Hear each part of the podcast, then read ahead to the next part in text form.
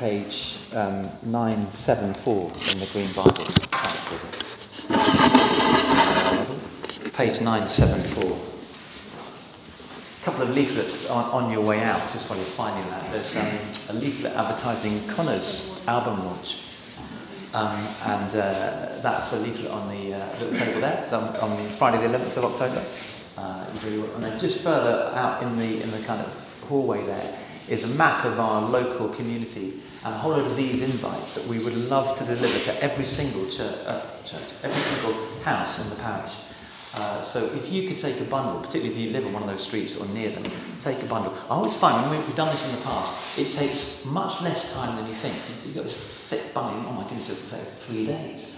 And funny enough, 20 minutes later, I've done it. Just, it's just in post, in post, in post. Ignore the signs that say junk, no junk mail. Quite a lot of people have that. This is not junk. this is not, this is gold dust. And an invitation to come into your local church is what we're saying. And come and see what we've done. So do just stick that through if you can. It'd be a great, great help. What? Oh yeah, I, I could, I'm coming back. Um, so we're page 974 and uh, this is Luke chapter 5.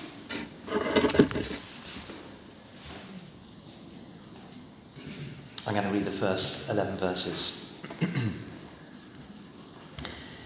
One day, as Jesus was standing by the lake of Gennesaret, the people were crowding round him and listening to the word of God.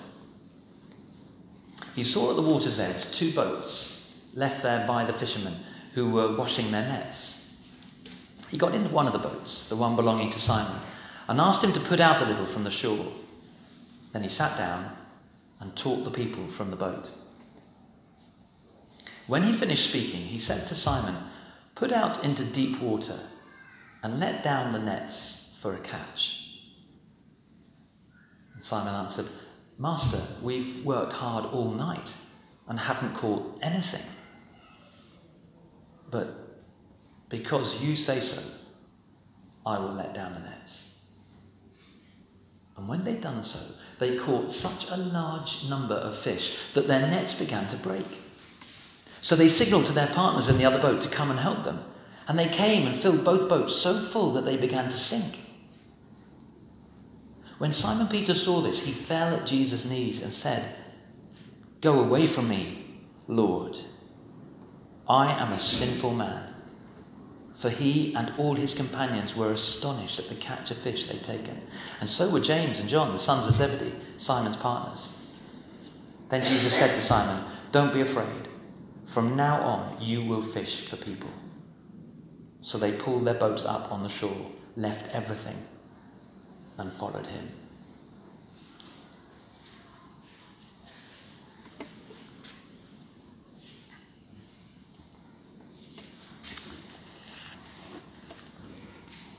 Um, if you've been here a little while, like I mean, not in the last hour or so, but uh, for a few years, I've, I've, I've preached on this passage before, and I kind of return to it without any apology because I think there's so much in this, um, and I want to pull out a few thoughts as we consider Alpha. Um, Lydia mentioned Alpha Sunday, and uh, yeah, we're, we're beginning now. You see the leaflets on the, the seats, um, encouraging prayer for people who don't yet know the Lord and I'll come on to them in a, a minute. But we're just now entering a, a, a, season where we're thinking about our Alpha course. Uh, starts Alpha course is starting all over the world. Think it's been translated the Alpha course into uh, well over a hundred different languages. It runs on pretty much every continent, in, in loads in this city alone. Um, and our course starts on Wednesday, the 16th of October, so um, two and a half weeks' time.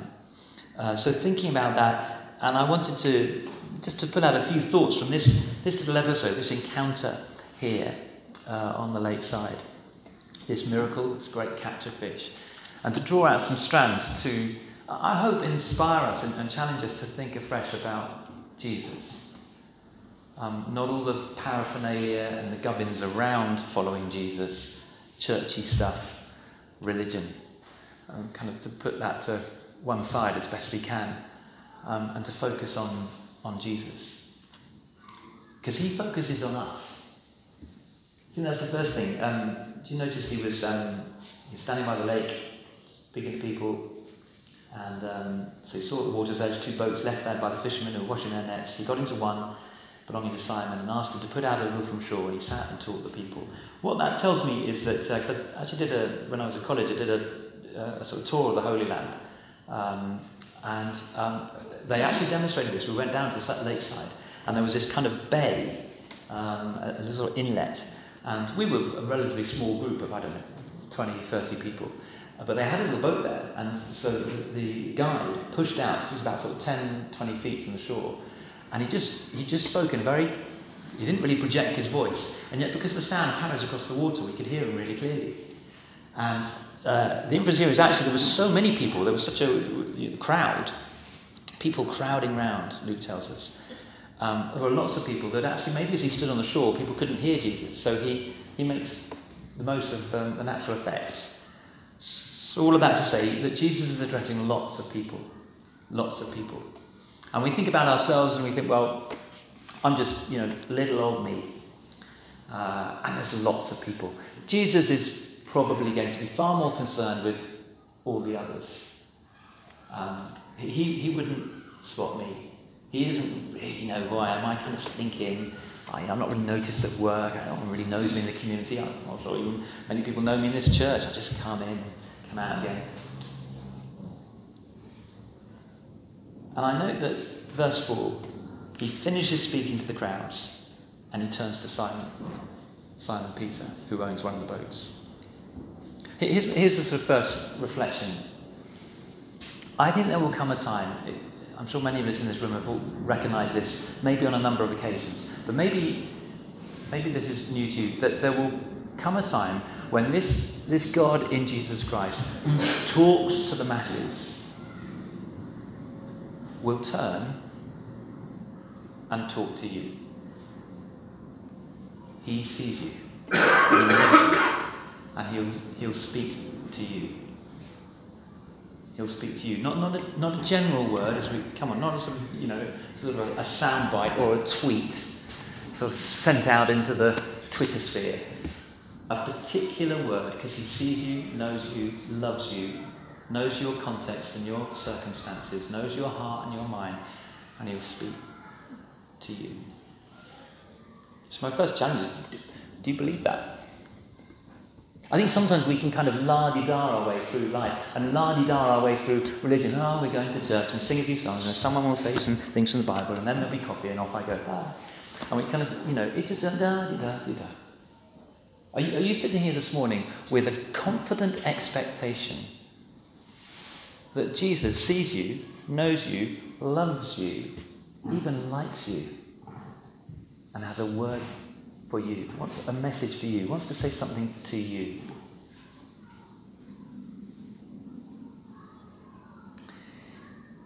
And really often, verse 4, second part, really often what Jesus will say is not that extraordinary.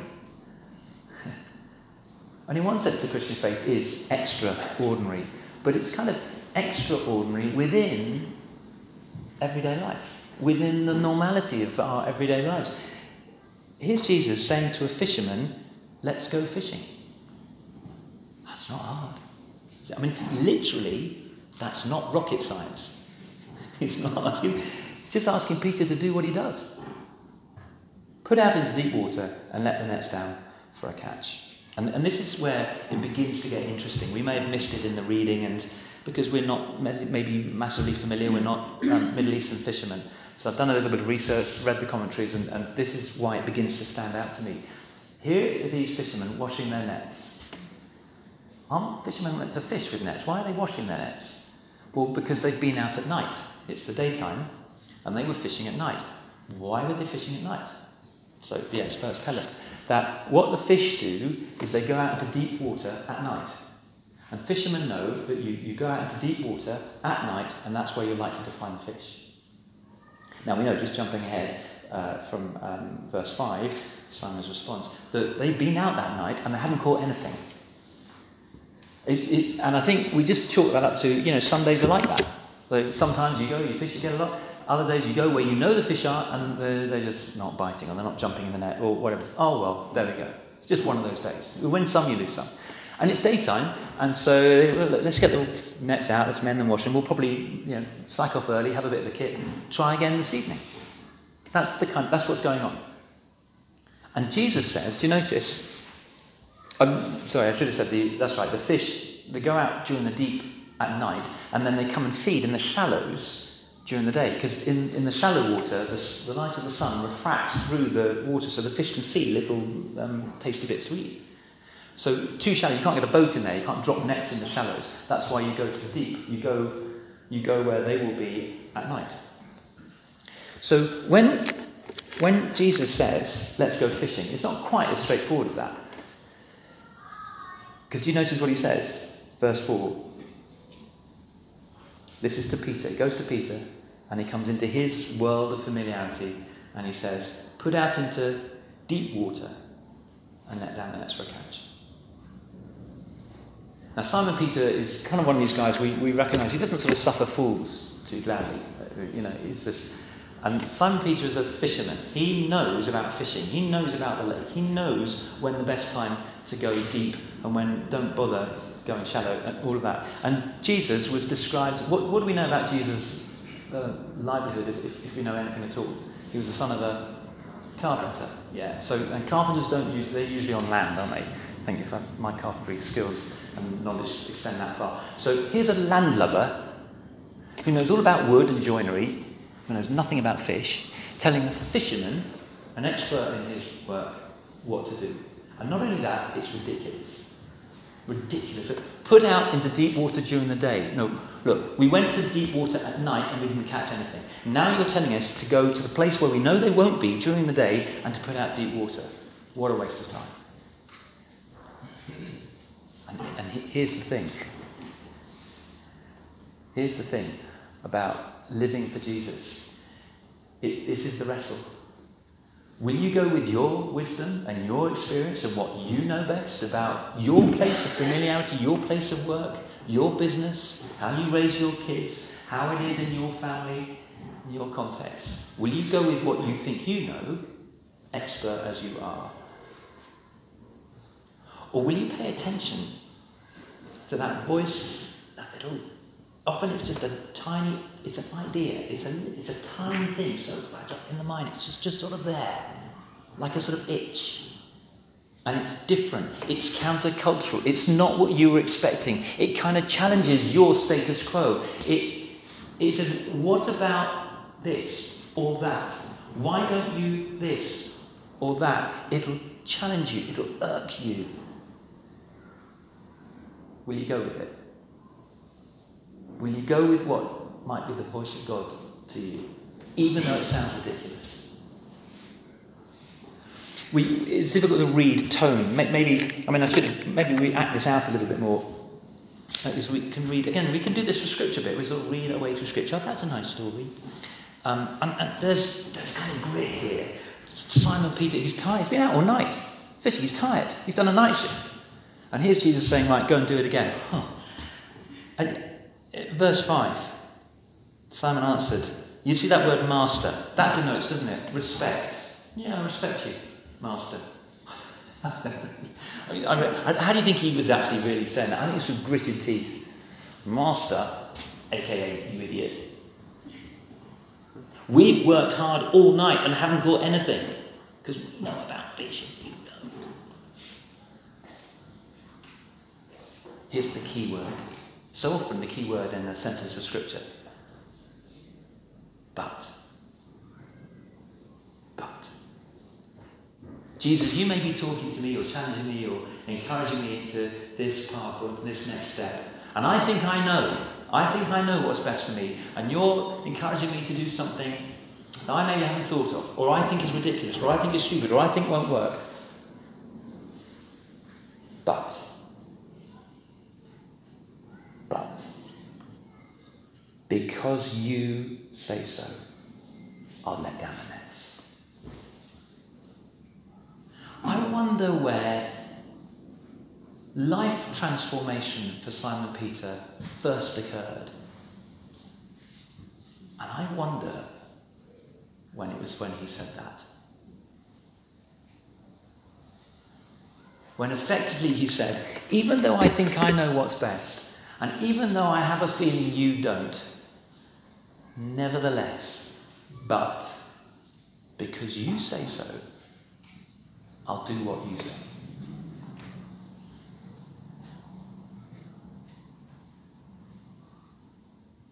Are there times, can you think in the recent past, maybe even now, where you're, you're, you're wrestling with something that life has thrown up? Might be at school, at work, at home, relationships, business deals, uh, how we use our resources, our time, our money. And you're wrestling. And you have a hunch that God might be saying this. And your initial reaction is, no way. But in the very ordinary stuff of doing your bank accounts or your place of work or the very ordinary stuff, the very familiar stuff, could, could this be a point of revelation and transformation for you?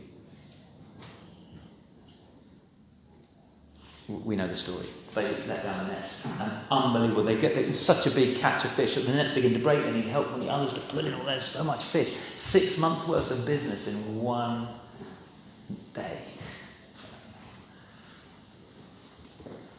The miracle I want to suggest is not the huge catch of fish. It's not that there was so many, that's not the miracle. This is Jesus is the Lord of everything. We go on to see, he just says, Wind, be quiet, sea, be still. Even the wind and the waves obey him. He's Lord of all creation. We sing a song about that. Just making a few fish jump into a net, that's nothing.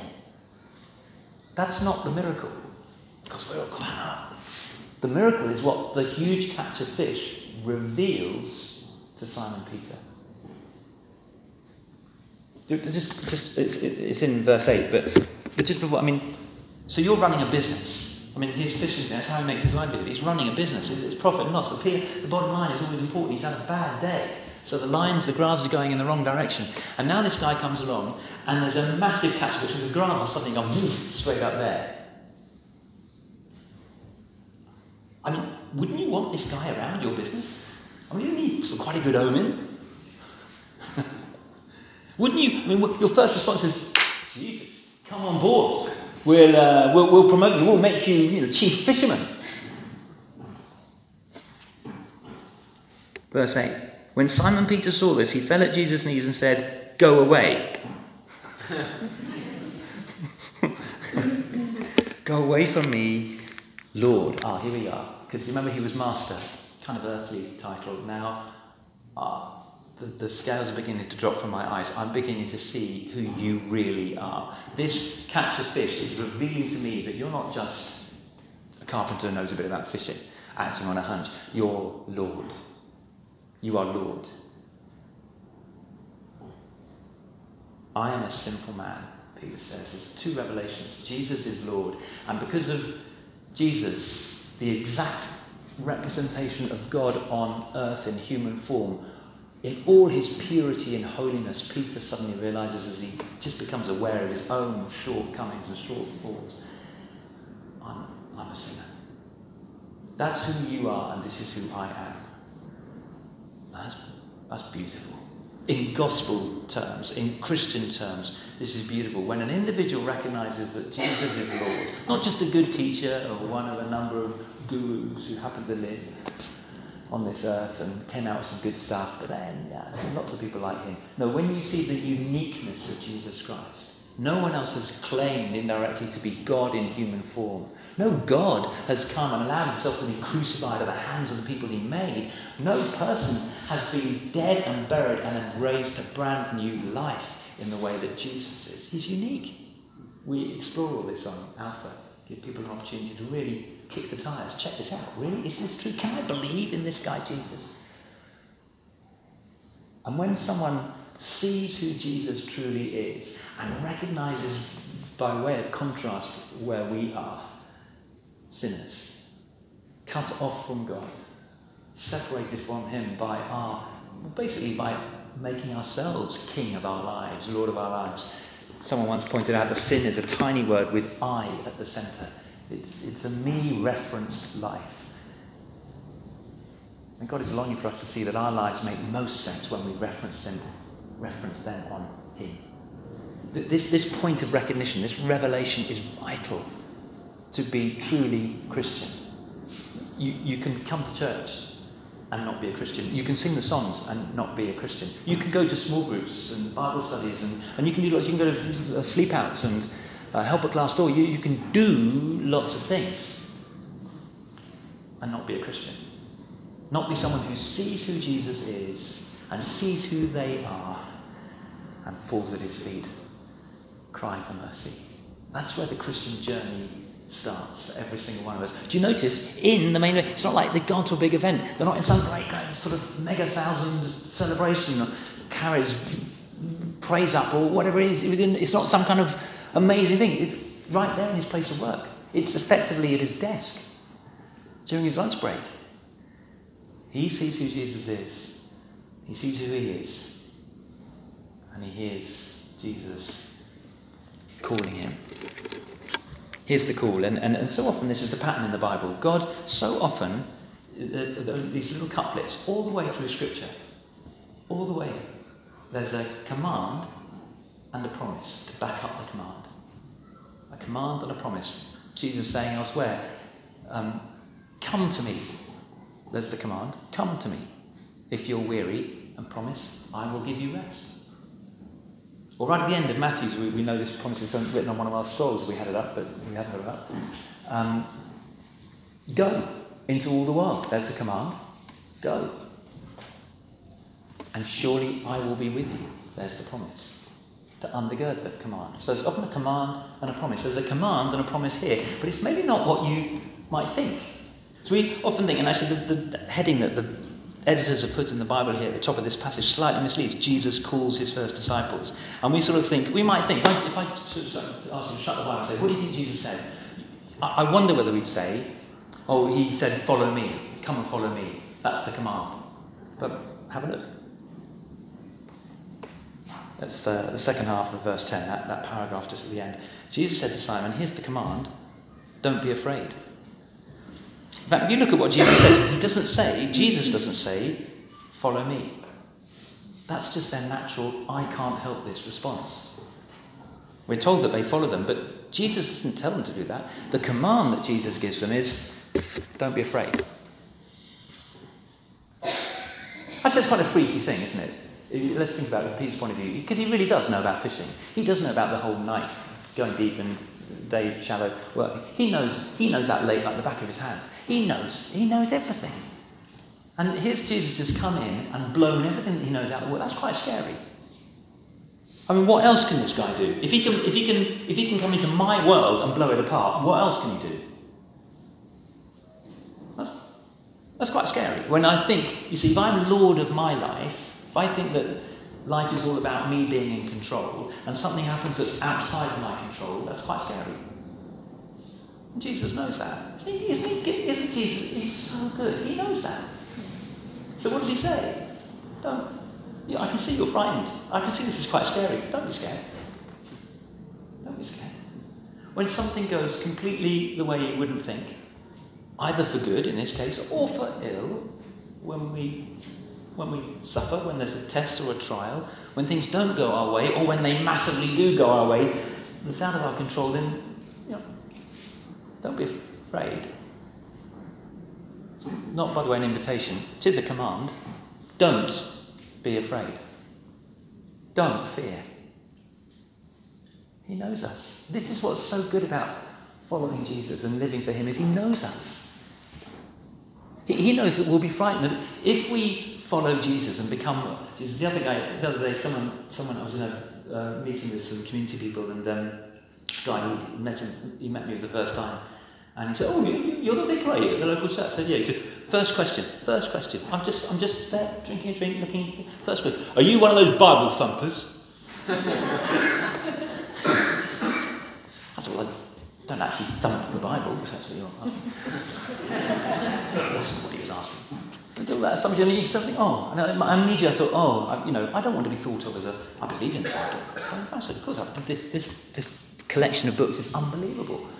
Uh, oh, is that how you're going to box me? And I, oh, I don't want to be. And I can, in me, I can immediately think, oh, you know, I'm withdrawing from being sort of boxed as, you know, Bible thumper and all the caricatures. And fear. Fear of what that person thinks. He'd go home and tell his wife, I'm going with that Bible thumper. Fear. Really. If I'm, you know, sort of, we, we dress up as slight disquiet, but it was fear, actually. Fear of what he thinks. And Jesus says to me, command, don't fear. Don't fear.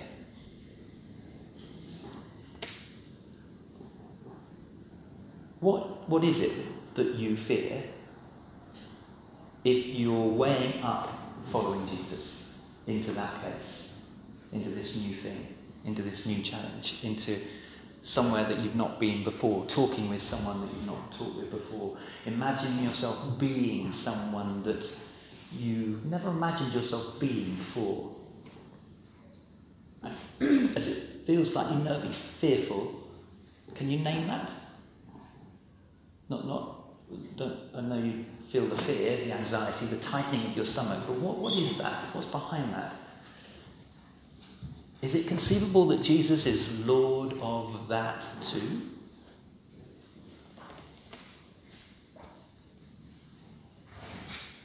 Don't be afraid. And here's the promise I'll, I'll make you fish for people.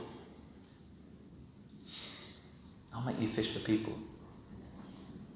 So Peter is he's, he's good. These sort of poor fishes innocently swim around, and he can grab them uh, in a net and take them out, clean them up, sort them all out, and then sell them on. He's kind of taking from creation and, in a sense, consuming so that he's got a livelihood. And, and in, on one level, there's nothing wrong with that. Not, you know, we're all called to make a living. But not, not ultimately. Not ultimately.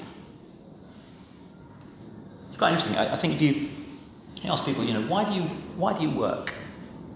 And you strip it all away, well, I got, I got to do something to earn some money, to put a roof over my head and food on the table and uh, you know, care for and, and um, cater for, for those who, who are responsible, you know, that I'm responsible for, dependent on me, wife, family, husband, children, etc. Um, and so I can, you know, I can get on in life. And Jesus says, uh, according to Matthew in his teaching, you know, don't worry, again, don't worry. A bit like don't fear. Don't worry about all these things. The birds, they chase after this. Everyone chases after, oh, have I got enough? And Jesus says, don't worry about all that stuff. Seek first the kingdom of God. You know, it's me and my values. And all these promise. There's, here's another thing. Here's another. I've just seen another um, command and promise. Seek first the kingdom of God command, and all these things shall be added to you. Promise. You don't worry. You, you, I will supply your every need. You work first for me. Peter here, every day he's gone fishing. He's gone fishing for himself, as it were. In, an, in a noble sense, he's gone fishing to catch fish, to sort them one out, to make money so that he can live. He has worked essentially for himself. When he dropped down the nets here, that was the very first time when he he didn't go fishing for himself. He went fishing because Jesus told him to. He wasn't going to go fishing, but because you say so. And he drops down his nets and catches a fish. And Jesus is saying, look, when you when you work out of a deep sense of when you live out of a deep sense of call, not because you've got to do something or you feel you ought to do something, but because you want to do this for me. When you do whatever you do that I've gifted you to, to do, given you experience and ability to do, but when you do it for me, miraculous catch of fish. It's not the only time it happened. In John 21, we hear of another miraculous catch of fish. They've been fishing all night, they don't catch anything, and Jesus says, Put your nets over the other side this time. A little different. Mixing that, Jesus. And they catch a miraculous fish. They come back in, haven't the fishermen have not caught any fish, and they come back in eventually. Jesus' word, they've caught a massive catch of fish. John 21. And what do they see Jesus doing on the shore? Eating fish. Where did the fish come from? If the fisherman hasn't got the fish, how's he got? Because he's Lord of creation. When will we get it? He's got it all covered. And he invites us to do whatever we do for him. So to Peter, what does that look like? Well, you were fishing for fish. Now I want you to take the same experience and the same skill to go. I'm not going to make you weird. I'm, literally, I'm not going to put you on dry land and make you make furniture. That's not your skill set or your experience. You're brilliant at fishing. So I'm going to I'm going to just increase your ability to fish.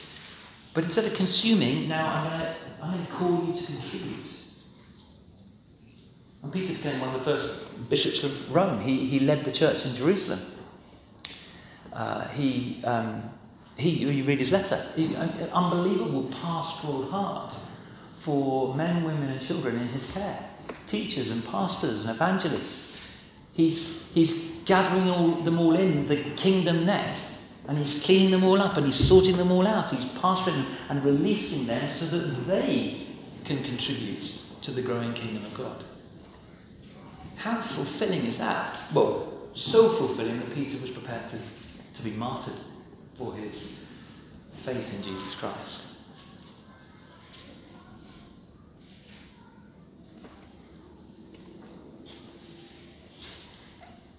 As with each of us, Jesus getting into the boat of our lives, into the familiarity of our lives, and, and gently, in a very unextraordinary way, challenging us to follow him and to live for him in every single aspect of our lives. So with your colleagues and neighbours and friends. That's why I'd love to encourage you with these. Take one of these cards here. Um, and the idea is um, 1102, Luke 11, verse 2 is the, bit of the Lord's Prayer that says, Our Father in heaven, hallowed be your name. Your kingdom come, your will be done on earth as in heaven. That's Luke 11, verse 2. There you go, you've learned the verse today. Uh, and the idea is that, that at two minutes past 11, because most of us, now forgive me if this doesn't apply, but find other ways perhaps. Uh, but you just set an alarm. Set your alarm for, for 11.02. It, it pings off whatever you're doing at pretty much this time tomorrow. And it just goes off and it reminds you the next 21 days to pray for, well, up to three people. And then there's space just for you to, to write on there. Three people that you would love for Jesus to come into the boat of their lives and to have a, a powerful, transformative word for them. And that's what you're going to pray. Jesus, as, as I've seen you, I don't know everyone here, I don't know where you, you stand, but insofar as, if I may assume that, that you're here because in some way you've, you've recognised Jesus' voice in your life and you've responded. Um, you're, you're just paying that forward. Lord, I'd love for that same revelation to come for Asha or Belinda or Tom, whoever it is. They don't have to be people you know too well. I'm, one of mine is, is a, I've got a slight question mark on mine because he's a guy at the gym. And I, so I, I recognise him. We've had a few sort of chats, but I'm still not quite sure what his name is. so I'm going to find it out. but you know, we've had enough chats. I, I feel I've got enough of the connection that I can I can invite him to Alpha, or maybe the men's curry, or maybe the opening thing. I mean, whatever the next step is. I'd, lo- I'd love Alpha personally. That's what I'm going to pray for. So, so that's what I'm going to do with these. Just on, uh, this is a little bit of thinking time because the kids are going to join us shortly. So, by way of response, um, give you a bit of time to, to think, yeah, um, who would that be? Who's on my mind and my heart? Maybe they've been on your heart for months and years, or maybe they're just quite new, you've only just met them, perhaps. They're often the easiest people to ask, actually, funny enough. You've got less to lose. Um, just, just while you're thinking about that, can I say just a little bit about our Alpha strategy for this term? We're running Alpha in the White Horse for the first four weeks, and then we'll be across in the church for the last four weeks. That starts on the 16th of October, finishes on the 4th of December, Wednesday evening, 7 o'clock. And um, the, the idea is that a, a course run by the local church in the local area is for ideally for people who are around locally. They might work locally, stay on after work, or they live locally.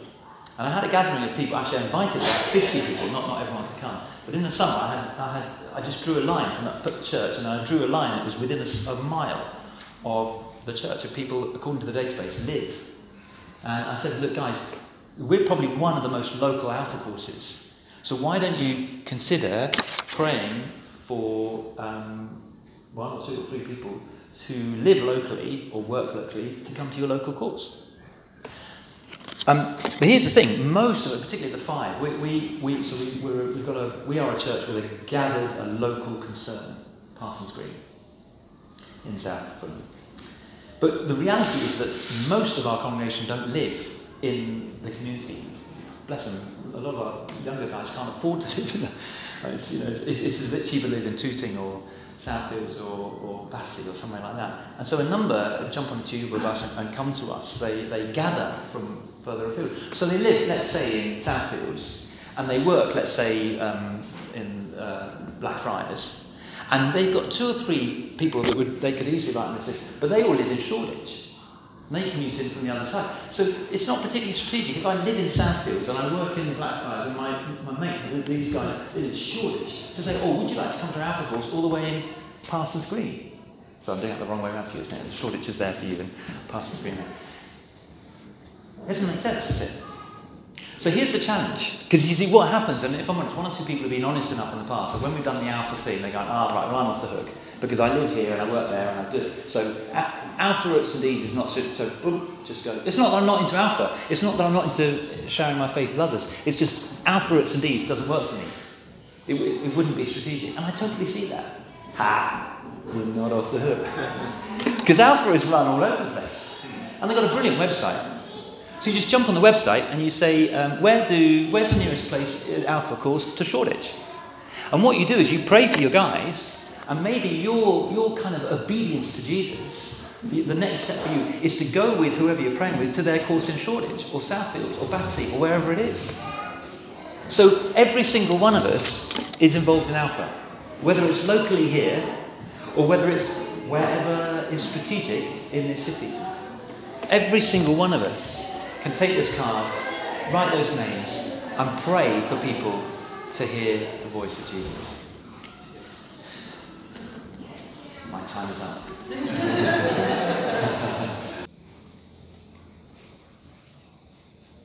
Carl, I don't know if you've left everything, but uh, you've left a lot. It's sacrificial to be doing what you do. Come and come and join me here. You've got you've got your mic, uh, and um, well, I'm going to I'm going to sit down. You you carry on. Uh, but we'd love to hear from you how you came to know the Lord personally. Great. I, I, I, let me just pray just as uh, here. Lord, thank you so much for Cara. We love that uh, you have called her to be where she is right now, exercising this ministry with uh, Marcus and little Caspian at home. And so we pray for her as she speaks to us, as she tells us um, your story in her life. In Jesus' name, Amen. Thanks, Tim. As Tim said, I'm one of the curates here, and um, I've got my L plates on. I will have for the next three years, um, but it's great to be here, and I've really enjoyed um, chatting to some of you and hearing some of your stories um, the last month or so. And Tim's asked me to share a little bit of my story, and there's like 30 plus years um, to share, but I've got my, this is my story in a nutshell, basically. Um, so I was born in Surrey, um, not too far from here, in a place called Byfleet near Woking. And um, I didn't grow up going to church or ever being encouraged to follow Jesus. Um, my pa- parents weren't anti faith uh, or Jesus, but they just never really encouraged it. Um, my mum had grown up going to church. Um, I think she was of that generation where at four o'clock on a Sunday afternoon they wanted to get the kids out of the house. They sent them um, to their local Sunday school. And my dad still says he's an atheist, but well, a, he's the most Christian atheist I know, but um, he has quite a complicated story, and um, I'll tell you a little bit more um, about him when I speak in a few weeks' time. So I went to a Church of England primary school.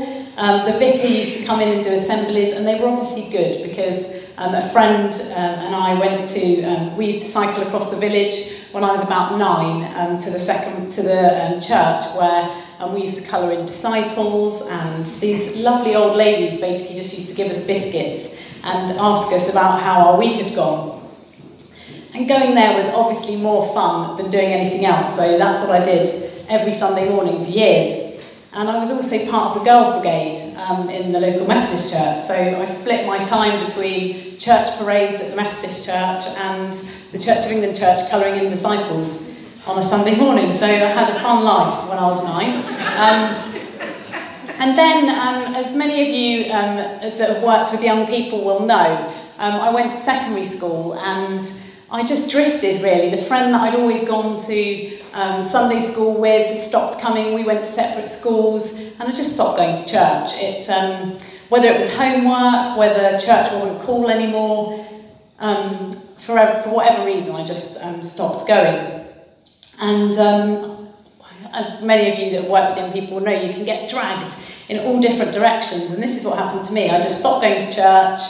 My friend went to a different secondary school, and also my home life um, at the time was a little bit tough. My mum and dad um, bought their house um, for 14,000. I mean, that's unheard of now, isn't it? Um, and, but, the, but at the time, mortgage, mortgage rates were like 14%. Um, so they were working three jobs just to um, give us what we needed. And so my mum um, worked evenings, and um, so I was just left at home with my dad, and he just didn't really know how to relate to this, um, you know, child that had just gone to secondary school. And so we kind of existed under the same roof, but we didn't really talk to each other. And um, I was just desperate to have my mum around. Um, but something at the time in my life was obviously missing. Whether the transition from primary school to secondary school um, had just been really difficult, or whether I missed my mum and I just wanted her around in the evenings, I just had some kind of void that I desperately wanted to fill. But nothing would fill it. I tried playing up at school. I wasn't sure whether to join the goth crowd, the chav crowd, but I ended up getting in with the wrong crowd, and um, I just tried to fit in with them, and I got up to all kinds of things. They were drinking and staying out late, and it wasn't who I really was, but I just was so desperate to fit in with them that I just did it. And yeah, I disobeyed my parents, and it doesn't sound that bad, but at the time, I think my parents were pulling their hair out. Um, yeah, I just didn't know where I belonged, really, and I was desperate to fit in somewhere. And one lunchtime, I saw a poster that said Christian Union, and um, I decided to go just to get out of the cold to eat my lunch. And um, there were four other people there, and they were friendly and kind. And actually, I thought this this is a place where I feel I belong. And then a youth worker from our local from the local Baptist church started to come into school, and he led assemblies, and he began to lead the Christian Union, and he was just full of joy and brilliant. And he told us about Jesus, and I'd heard about Jesus, but nobody had actually told me exactly what Jesus had come to do and how it could impact me and my life. And I was still playing up at school, and um, after a few months of this youth, youth worker getting to know me, um, he just encouraged me to go home and read Mark's Gospel. And um, so one evening I just sat in my room and I opened my Bible and I read Mark's Gospel. And I remember feeling that I wanted to follow this Jesus that had been written about. I was so impacted by the fact that he knew what it was like to come to earth and live life as we live it, and he had suffered the most painful death and taken my sin on his shoulders. And I just want to show you a little visual aid about what happened. So I was in my room reading the Bible, and I, well, I'd kind of played up in school. I kind of lied to my parents. I was like mucking around in class. I was staying out late, and lots of other things that basically I don't really want to talk about here. Um, and um, yeah, I just went home and I read Mark's Gospel that evening, and I read what Jesus had done for me on the cross, and